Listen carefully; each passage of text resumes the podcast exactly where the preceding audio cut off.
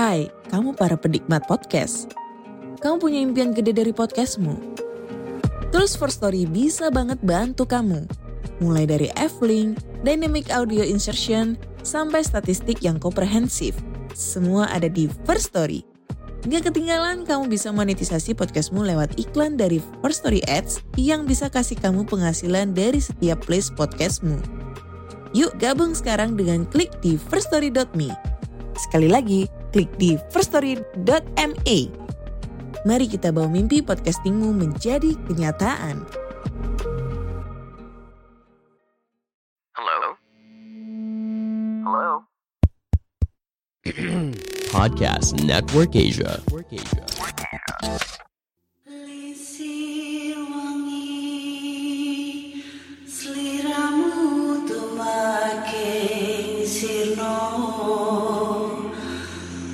Sebangi kan guling Awas jok matoro Aku lagi bang Wingo wingo Jin setengah tak utuh sih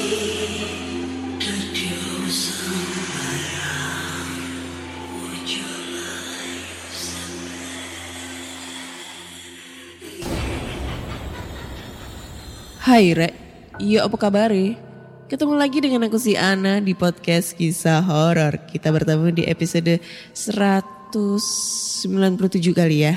Aku lupa.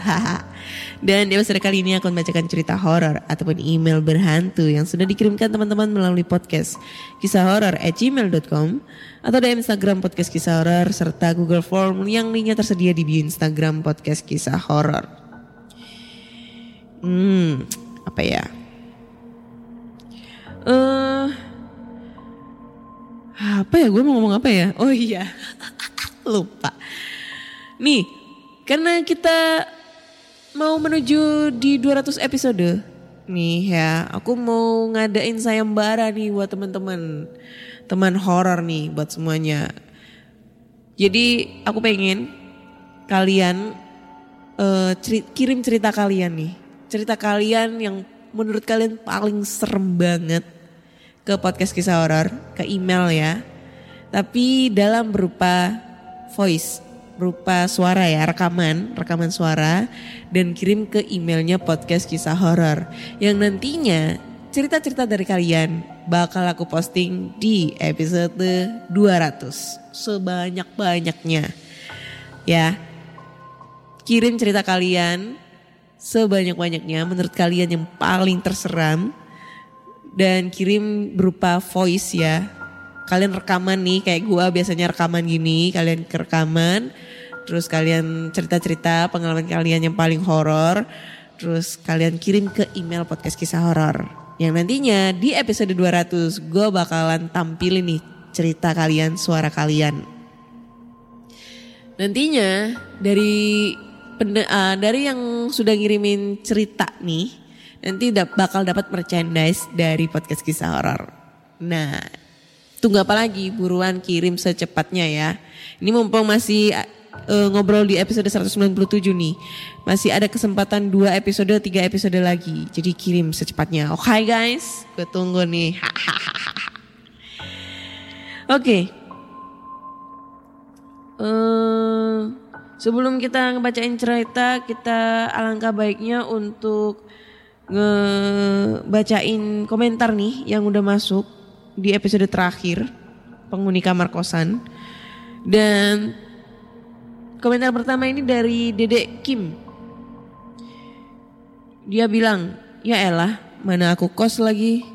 Nah lo, hati-hati lo ya. Lu ngekos hati-hati lu. Lu tidur malam-malam ya. Nanti ada yang gedor-gedor atau enggak gitu nemenin lo tidur di samping lo. Oh anjay. Nanti digerebek sama ibu kos. Hati-hati lu. Ya, Dedek Kim. Dedek gemes. Terus ada lagi komentar dari Hendru Hendru Kuchiha. Hendruk Uchiha kali ya. Kenapa jadi wasit sih? WK WK WK. Eh, kok wasit? Gue jadi lupa nih. Cerita yang mana nih wasit? Terus ada lagi dari Ipal Mozaki. Candu banget suara lu Ana. Suara bindeng kayak gini candu. Ngelindur lu. Hi. Oke itu dari komentar-komentar teman-teman horor nih ya. Terus gue mau ngasih review nih. Kemarin kan gue habis nonton Pengabdi Setan 2 tuh. Yang film yang ditunggu-tunggu.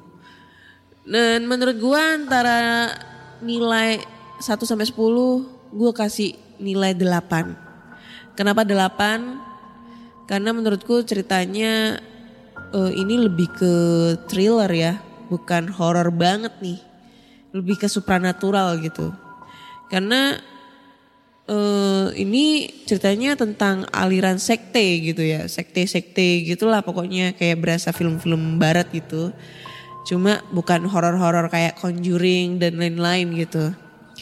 Terus endingnya itu badah ngegantung cuy. Ada season 3-nya nih kayaknya ini ya. Endingnya tuh siapa pemainnya? Yang anaknya Farid Albar tuh. Iya Farid Albar tuh. Itu. Endingnya itu ada ada kayak lanjutannya. Nggak tahu ini di Setan 3 itu bakal muncul berapa tahun kemudian gitu ya. Nungguin filmnya tuh udah lumayan lama banget. Tapi seremnya dapet sih kalau gue seremnya dapet. Terus ada adegan-adegan berdarahnya juga. Walaupun yang pas uh, adegan si siapa tuh yang yang penghuni kos yang anaknya itu ketusuk sama garpu itu kelihatan kelihatan banget fiktifnya itu yang si Ratu Felisa itu bintang horor tuh itu lumayan tuh. Kayak apa ya adegannya dia pas masuk di tempat pembuangan sampah terus kebalik tuh. Aduh anjir. Itu serem sih. Sama yang ini nih gue paling serem tuh yang lihat jenazah-jenazah yang ada di tiap kamar-kamar rusunnya itu. Buh, anjir serem banget cuy malam-malam gitu kan kita ngecek ngecek itu jenazah tiap kamar tiap kamar anjay serem tapi ya itu tadi menurut gue cerita gue kasih nilai 8 lah ya. Karena gue tuh lebih seneng yang horror-horror yang model-model conjuring kayak gitu. Kalau semacam kayak gini-gini kurang begitu greget menurutku. Tapi nih ya, tapi dibandingkan dengan film-film horor Indo lainnya, gue apa ya selama film-film horor Indo yang udah keluar nih di bioskop gue cuma nonton Pengabdi Setan. Kayak Ivana, katanya Ivana itu serem sih. Gue belum nonton. Agak kurang tertarik. Danur ya juga belum nonton. Terus apalagi tuh kuntilanak apa segala macem mereka yang tak terlihat itu aku belum nonton. Bukan karena nggak sempet tapi memang agak kurang tertarik gitu aja sih. Tapi kalau pengabdi setan emang gue tertarik karena gue uh, ngikutin yang pengabdi setan yang yang film tahun dulu itu gue nonton itu pas zaman SD nah itu itu serem banget terus di recycle ulang sama Joko Anwar uh, pengabdi setan yang terbaru itu gue ngikutin jadi gue kalau udah ngikutin dari pertama gue bakal ikutin terus tuh ceritanya ya gitu kurang lebihnya tuh serem banget sih sumpah oke langsung aja kita masuk ke cerita horor nih Ya. Dan cerita pertama ini datang dari email. Ntar dulu, nah ini. Judulnya adalah Jalur Gaib. Goib, gaib. Tuh. Oke. Okay. Hai Kak Ana. Saya mau cerita satu-satunya pengalaman yang bisa dibilang horor yang pernah saya alami dan semoga nggak akan terjadi kejadian-kejadian horor di sisa hidup saya. Karena saya penakut. Saya tinggal di Yogyakarta dan rumah saya letaknya ada di pinggir salah satu sungai yang ada di sana. Arah aliran sungainya dari arah utara Gunung Merapi ke selatan, pantai selatan. Pada malam itu saat saya sedang tiduran di kamar lantai dua, secara sangat tiba-tiba ada saat di mana suasana dan atmosfer menjadi berubah. menjadi hening dan singup. Mungkin Kak Ana dan teman-teman yang pernah mengalami kejadian horor pernah merasakan atmosfer atmosfer seperti ini. Tak lama setelah itu, pelan-pelan mulai terdengar suara kerincing-kerincing. Mirip suara tukang sate keliling. Nah, lo kayak kayak sate gua dong keliling. Awalnya suaranya jauh dari utara. Kemudian lewat depan rumah dengan suara yang semakin jelas. Lanjut ke selatan dan suara pelan-pelan menghilang begitupun dengan suasana yang kembali seperti semula. Saat itu saya menyadari bahwa baru saja ada sesuatu yang lewat melalui jalur sungai. Meskipun tidak bisa memastikan apa yang baru saja lewat karena tidak ada jendela kamar yang menghadap ke sungai. Tapi saya yakin itu bukan tukang dagang sate keliling. Meskipun gerobaknya mirip kapal. Namun saya menyimpulkan bahwa yang barusan lewat lebih seperti kereta kencana. Seperti yang diketahui, diketahui banyak orang bahwa ada garis sumbu imajiner di daerah istimewa Yogyakarta yang melewati dari Gunung Merapi, Keraton, Panggung Krapyak, hingga pantai selatan. Ah, kok ada Tribun News? Sekedar tambahan informasi yang dikutip dari tribunnews.com. Keraton Yogyakarta dianggap suci karena diapit enam sungai secara simetris yaitu Sungai Code, Gajah Wong, Opak, Pinongo, Bedok, dan Progo. Nah, rumahnya Rio nih, Progo, Kulon Progo. Jadi kemungkinan besar yang lewat itu adalah makhluk goib dari utara. Gunung Merapi menuju ke arah selatan, pantai selatan melalui salah satu jalur sungai tersebut. Sekian cerita dari saya. Semoga bisa menghibur meskipun singkat dan nggak menakutkan. Terima kasih ke Ana. Ini ada dia kirim denahnya, modelannya. Ini mana ya? Ini Tugu. Ini kayaknya ini deh. Saidan deh, Menara Saidan. Kayaknya ya. Karena rumahku tuh kalau di Jogja itu di sekitar uh, dekat Prambanan, dekat kul ah kok Kulon Progo. Ingat-ingat Rio deh. Di mana tuh? Di dekat itu Wonosari, Gunung Kidul. Jadi jauh tuh sama pantai selatan. Rumahku kalau ke arah Parangtritis, Parangtritis itu jauh. Kalau ke arah kota Tugu itu lumayan. Satu koma berapa? Eh kok satu koma? Satu jam lebih lah ya kalau naik motor. Karena lewatin ring road. Nah kalau ke Bantul itu lumayan jauh lah. Gitu. Maksudnya ke arah pantai selatan tuh jauh banget. Kalau Merapi juga lumayan jauh. Jadi uh, kalau cerita ini ya, gue nggak bisa ini bilang halu, gue nggak bisa bilang karena ini kepercayaan masing-masing di setiap daerah. Kenapa? Gue juga masih turunan orang Jogja karena bapakku juga orang Jogja. Jadi dari kecil gue sudah dicekokin masalah sejarah-sejarah tentang Roro Jonggrang, Bandung Bondowoso, eh, Ratu Boko, ya kan, uh, Nyi Roro Kidul dan lain-lain. Jadi lebih ke kayak apa ya? Uh, urban legend kayak gitu. Menurut cerita sih kalau Nyi Roro Kidul gue nggak tahu benar apa ada, benar tidaknya saya tidak tahu karena karena gue juga nggak bisa bilang ini tidak real. Tapi kalau menurut kepercayaannya yang dulu bahwa Nyi Roro Kidul adalah se selir atau apa ya istri dari Hamengkubuwono pertama apa kedua aku nggak tahu sih lupa ah kayak gitu gitulah jadi tanah ibaratnya tanah di Jogja itu masih memegang teguh kepercayaan adat istiadat eh, yang kejawen kejawen banget. Kayak gitu gitulah pokoknya. Jadi gue nggak bisa nggak bisa eh, apa namanya bilang ini halu ya nanti gue diprotes lagi ya. Ini lebih ke urban legend sih. Gue nggak pernah makanya kayak misalnya nih mitos di Parangtritis.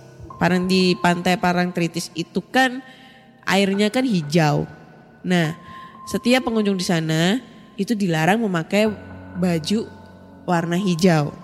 Satu. Nah, kenapa kok dilarang memakai baju warna hijau? Takutnya nanti eh, penunggu pantai selatan itu marah karena emang warna hijau eh bukan marah sih lebih ke nanti daya tariknya. Ada daya tarik dari penunggu eh, pantai selatan. Karena eh, penunggu pantai selatan itu Nyi Roro Kidul itu suka dengan eh, berwarna hijau. Jadi airnya hijau. Dan katanya sih kalau semisalnya ada orang nih lagi main di pinggir pantai, mulut pantai dengan memakai baju warna hijau, itu bakal tertarik ombak dan menjadi penunggu atau prajurit di bawah laut pantai selatan. Katanya seperti itu. Tapi itu menurut mitos, menurut kepercayaan orang sana. Tapi kalau menurut Badan Meteorologi itu kenapa kok kita tidak boleh memakai warna hijau pada saat main di Parangtritis, pantai selatan? Karena airnya itu kan berwarna hijau. Secara logis ya ini. Dan kalau kita memakai baju warna hijau dan main di bibir pantai yang kita tahu ombaknya itu dia tuh sangat besar banget. Itu bisa menghilang eh, bisa membuat hanyut kita sehingga pencarian dari SAR untuk mencari kita tuh sangat sangat sulit. Kecuali kalau kita ngambang nih. Kalau kita udah ngambang, tapi kalau udah di bawah laut itu sulit. Kenapa kok sulit? Karena ya itu tadi, airnya kan hijau. Kita memakai baju hijau. Jadi sulit untuk mencari. Karena warna baju dengan airnya itu sepadan. Menyerupai. Jadi kayak sulit banget lah untuk cari-cari gitu-gitulah lebih tepatnya itu.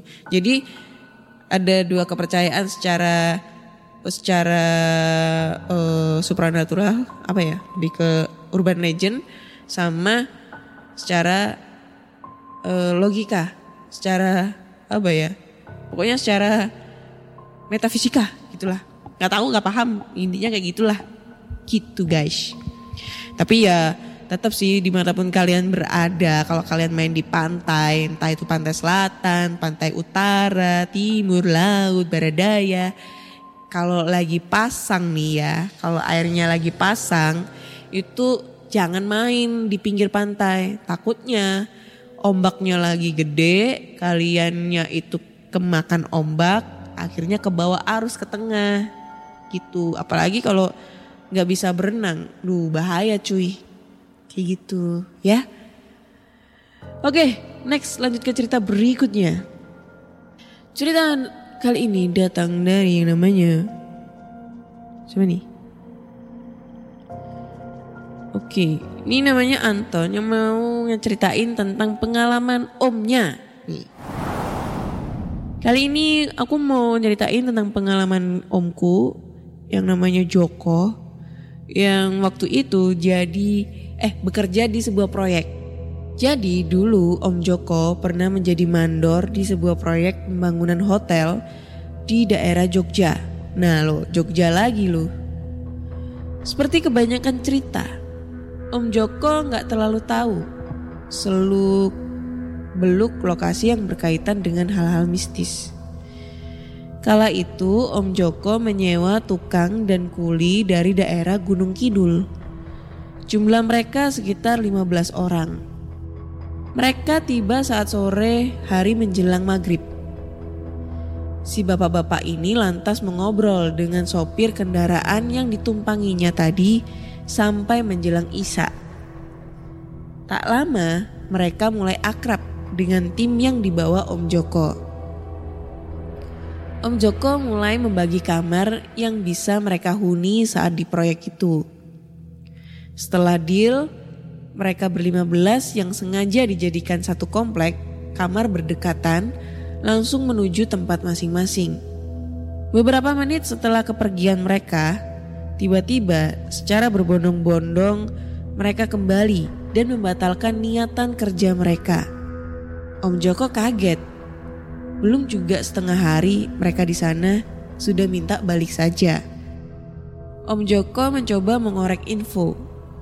Apa gajinya yang kurang pas atau masalah pembagian kamar. Mereka serentak menjawab kalau tadi dicegat dua pocong saat menuju lokasi. Kalau dipikir-pikir, pocongnya cuma dua, sedangkan mereka ada 15. Kenapa mesti takut? Jika bukan kalah jumlah, apa mungkin kalah ukuran? Sebut saja jika pocongnya kelewat tinggi, setinggi bangunan. Malam pertama tidur di hotel yang belum jadi itu, Om Joko sudah digoda. Om Joko saat itu tidur di dekat pintu geser. Sebelahnya ada tante. Untuk keperluan konsumsi, tante diajak. Eh, gimana sih? Konsumsi apaan nih? Pas enak-enak tidur, pintu geser itu terbuka dan tertutup dengan perlahan. Oh, tantenya dia. Kali ya. Om Joko sontak terbalak matanya. Kakinya si tan kaki si tante ditendang-tendang. Yang, yang, pintunya gerak sendiri. Ujar Om Joko mencoba membangunkan tante. Iya, biarin, pintunya otomatis. Ujar tante sambil pindah posisi. Om Joko antara ketakutan dan kepingin ngakak melihat respon tante. Pintu otomatis gundulmu. Kira-kira itulah isi hati Om Joko. Setelah beberapa hari di sana, Om Joko nggak seberapa terganggu. Semacam udah biasa. Saat beliau dan beberapa survivor yang notabene masih teman-temannya sendiri duduk-duduk bersantai sambil menikmati gorengan bikinan tante, sembari menguny- mengunyah wajan, salah satu teman Om Joko nyeletuk. Jok, di sini tidur di sini tidur susah banget ya, ujar temennya. Iya, nyamuknya banyak banget, ujar Om Joko nggak peka. Bukan nyamuk doang, Jok. Yang lain juga banyak, sambungnya. Wis, nggak usah cerita, nanti malah bikin nggak semangat. Timpal Om Joko yang malah memicu temannya untuk bercerita. Awal kisah si teman ini dapat kamar besar muat sampai empat orang. Saat semua sudah tidur di posisi masing-masing, orang ini sedikit terusik. Ada bunyi kecil yang tidak seharusnya di lokasi, yaitu bunyi tawa perempuan. Dipikir suara tante. Orang ini kembali menarik sarungnya. Tak lama, suara tawa berubah menjadi tangisan merintih. Aduh, si Joko kenceng amat sama istrinya sampai nangis gitu. Ujarnya sambil menggosok telinganya. Cur, sebuah bunyi seperti air mengalir. Mengaitkan dengan keberadaan Pak Sutri di dekat lokasi, si bapak ini manggut-manggut maklum. Hingga dia tersadar kalau itu dari keran kamar mandinya. Ditatap satu-satu saudara seperjuangannya itu sudah melingkar kedinginan. Dia makin curiga. Perlahan-lahan dia bercingkrak mendekati kamar mandi. Dengan tangan gemetar diputarlah knop pintunya. Di ujung lokasi terdapat sebuah keran liar yang mengucurkan air deras. Mencoba berpikir positif, si bapak ini menutup kerannya dan beranjak pergi. Beberapa saat setelah pintu ditutup, keran kembali nyala. Kondisi gelap dan dingin mulai membuat merinding. Tapi yang namanya malfun apa nih? Malfunction. Apa sih nggak tahu nih. Ya itulah pokoknya. itu hal hal lumrah. Si bapak ini Oh, multifungsi anjir lah. Ya multifungsi itu hal lumrah. Si bapak ini nggak berpikir macam-macam. Dia buka dengan lugas pintu itu. Kini di depannya berdiri sedikit membungkuk seorang wanita. Si bapak tercekat. Pasalnya, dia melihat bagian belakang wanita itu ada lubang menganga dengan beberapa organ terlihat. Kalau Kak Ana pernah lihat, eh pernah main game Silent Hill, ya seperti itulah kondisinya.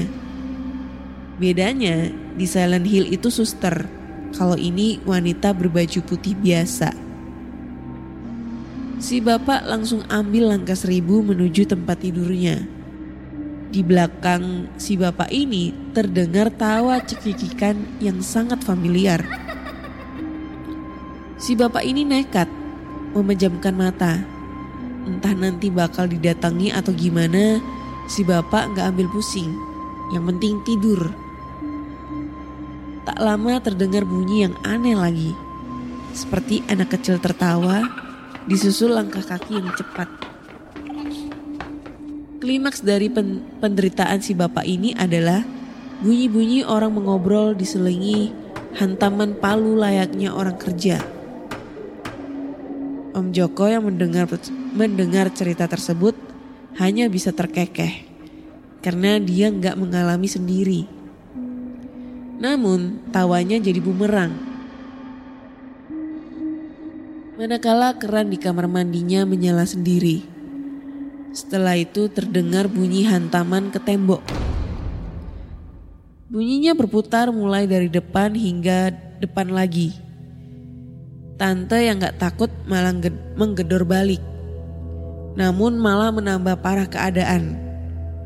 Bunyi pun bertambah. Ada suara gergaji, ada suara palu. Persis ketika jam kerja proyek. Om Joko dengan perlahan tinggi melalui malam itu. Eh, pertahanan tinggi melalui malam itu. Pernah suatu ketika salah satu tukang alatnya tertinggal di kamar. Kondisi saat itu masih sore, sekitar setengah lima sore. Saat melewati jalan setapak, ada benda aneh menempel pada salah satu kamar. Benda itu seperti keset berwarna hitam dengan ujung runcing-runcing. Pencahayaan yang seikhlasnya saat itu membuat si tukang ini nggak bisa melihat jelas.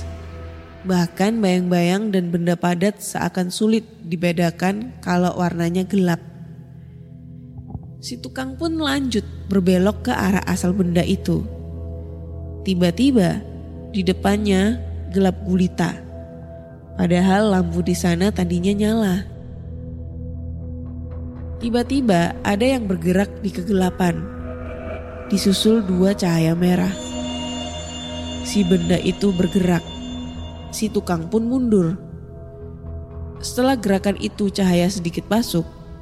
Eh, setelah gerakan itu cahaya cahaya sedikit masuk. Tampak makhluk yang sangat terkenal di Indo, yaitu gendruwo. Gendruwo itu separuh tubuhnya menempel separuhnya menembus tembok lorong. Si gendruwo lantas mencoba meraih pak tukang tersebut, tersebut, namun gagal. Si tukang kabur melalui lorong, namun gendruwo tak mau kalah. Gendruwo mencoba mengejar tukang dengan cara merangkak. Tubuh gendruwo setengahnya terbentur material dan setengah lagi goib. Hal tersebut sangat menyulit, menyulitkannya, mengingat ukuran lorong relatif kecil. Beberapa kali tangan setan itu mencoba meraih Pak Tukang, namun gagal karena jarak Pak Tukang. Tapi bukan berarti untung bagi Pak Tukang. Pasalnya, lorong yang dilalui sekira eh sekitar 5 menit dari posisi pintu masuk. Kini seakan gak berujung. Hampir si tukang kehabisan nafas. Terlihat pintu dari kayu yang cuma disandarkan saja. Brak. Brak. Pintu terguling dan patah. Semua orang melihat. Bukan ke arah pintu, melainkan objek asing yang berlalu pergi. Malam pun menjelang. Kondisi masih terlalu menakutkan untuk tidur. Namun daripada menyaksikan hal aneh, mereka memilih tidur.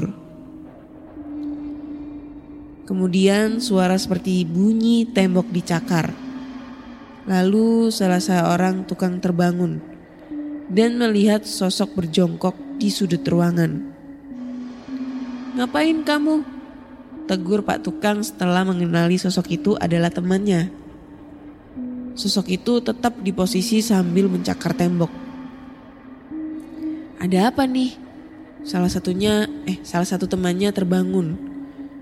Setelah itu semua terbangun dan ternyata si sosok ini ketahuan sedang kerasukan. Om Joko dan ketiga temannya menyeret tukang yang kerasukan. Menurut Om Joko tenaganya seram sekali. Empat orang dilempar ke sana kemari. Setelah dibawa ke kampung dan diobati, akhirnya dia sadar. Orang ini mengaku sudah pipis tapi nggak disiram, corok ya. Dan menurut kisah dari penduduk sekitar, dulu tempat itu adalah ruko. Entah kenapa, nyonya pemilik ruko itu bunuh diri di sana. Setelah itu banyak kejadian aneh, sampai dibeli pengusaha yang ingin membangun hotel di sana. Endingnya Om Joko pulang dengan selamat bersama tante dan teman-temannya. Oke, ini ceritanya lumayan seru nih. Hotel, hotelnya apa udah jadi ya? di mana ya hotelnya ya? Jogja mah banyak banget hotel di sana. Hmm.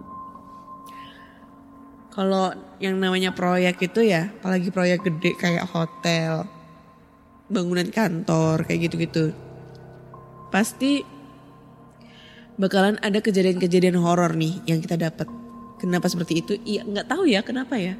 Kalau kepercayaan orang-orang kejawen ya, kalau misalnya kita mau ngebangun suatu gedung di lokasi yang terbilang angker nih ya, itu pasti ada ritual-ritual kayak me memendam kepala kambing atau kepala kerbo gitu, kayak gitu-gitu, yang sifatnya atau tujuannya untuk keselamatan pada saat proyek atau keselamatan supaya uh, gedung ini aman-aman terkendali gitu loh. sebenarnya sebenarnya sih itu hal yang musrik ya. Cuma uh, karena itu sudah ada tuh ibaratnya di turun temurun orang-orang zaman dulu adat istiadat.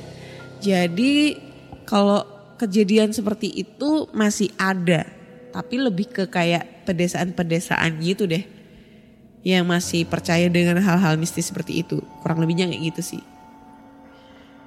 Kalau misalnya itu terjadi nih sama gua di tempat proyek yang tahu sendiri kan kalau tempat proyek itu kita tidur di ala kadarnya gitu loh, di tempat di tempat yang seadanya karena kan tempatnya kan ibaratnya masih belum jadi ya. Jadi ya kalau misalnya ini ya oh masih jadi pondasi ya kita tidur di bawah pondasi itu beralaskan tikar apa segala macam kayak gitu-gitu. Itu serem jir. Apalagi kalau hotel. Udah tahu kan hotel itu bangunannya tinggi banget tuh. Bisa sampai 10 lantai 15 lantai. Dan itu juga memakan waktu yang tahun-tahunan. Kalau misalnya uh, yang tukangnya banyak ya bisa sampai bulan-bulanan. Tapi kalau misalnya tukang tukangnya cuma sedikit ya bisa tahunan ada tuh di Surabaya di belakangnya Mall Marvel. Hotel Mangkrak dari zaman gua kuliah tahun 2010 sampai sekarang itu bangunannya nggak jadi-jadi. Masih mangkrak. Nggak tahu tuh kelanjutannya kayak gimana. Dulu gua mau explore di sana tapi nggak bisa cuy. Di tembok terus ada yang jaga. Gak boleh. Tapi kalau misalnya gue explore di sana terus gue harus uh, naik tangga satu persatu sampai di lantai yang paling atas tuh. Kalau gue hitung itu ada sekitar 20 lantai, capek cuy. Iya nggak? Iya nggak ya? Gitu guys. Oke, okay. kayaknya cukup sekian cerita di episode kali ini ya. Ini dua ceritanya ini sama-sama kejadiannya di Jogja nih. kita tahu ya Jogja itu banyak banget hal-hal mistisnya. Jogja adalah kota sejuta mistis. Selain Jogja ada juga Bali, Kalimantan. Tuh. Jadi buat teman-teman nih yang berdomisili di Jogja atau mungkin nih kalian pernah punya pengalaman horor di Jogja. Kalian bisa langsung aja kirim ceritanya ke podcast. Atau nih kalian bisa langsung aja rekaman nih, rekaman sendiri, cerita-cerita sendiri kayak kayak gua nih atau mungkin kayak podcaster-podcaster horor lainnya. Kalian ceritain pengalaman kalian pada saat uh, kalian ada kejadian horor nih, tadi Jogja di mana, di mana pun kalian berada, kalian ceritain sendiri, kalian rekam, terus kalian kirim ceritanya ke email podcast kisah horor. Yang nantinya di episode 200 gua bakal tayangin nih cerita-cerita kalian dengan suara kalian sendiri. Tuh, seru kan? Jangan lupa cuy, mulai sekarang ya, mulai sekarang nih ya. Oke, akhirnya saya Ana undur diri. Terima kasih sudah mendengarkan podcast kisah horor dan nantikan cerita-cerita horor di episode berikutnya. Bye bye.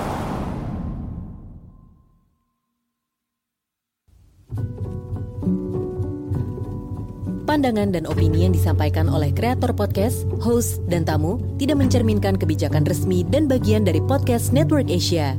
Setiap konten yang disampaikan mereka di dalam podcast adalah opini mereka sendiri dan tidak bermaksud untuk merugikan agama, grup etnik, perkumpulan, organisasi, perusahaan, perorangan, atau siapa pun dan apa pun.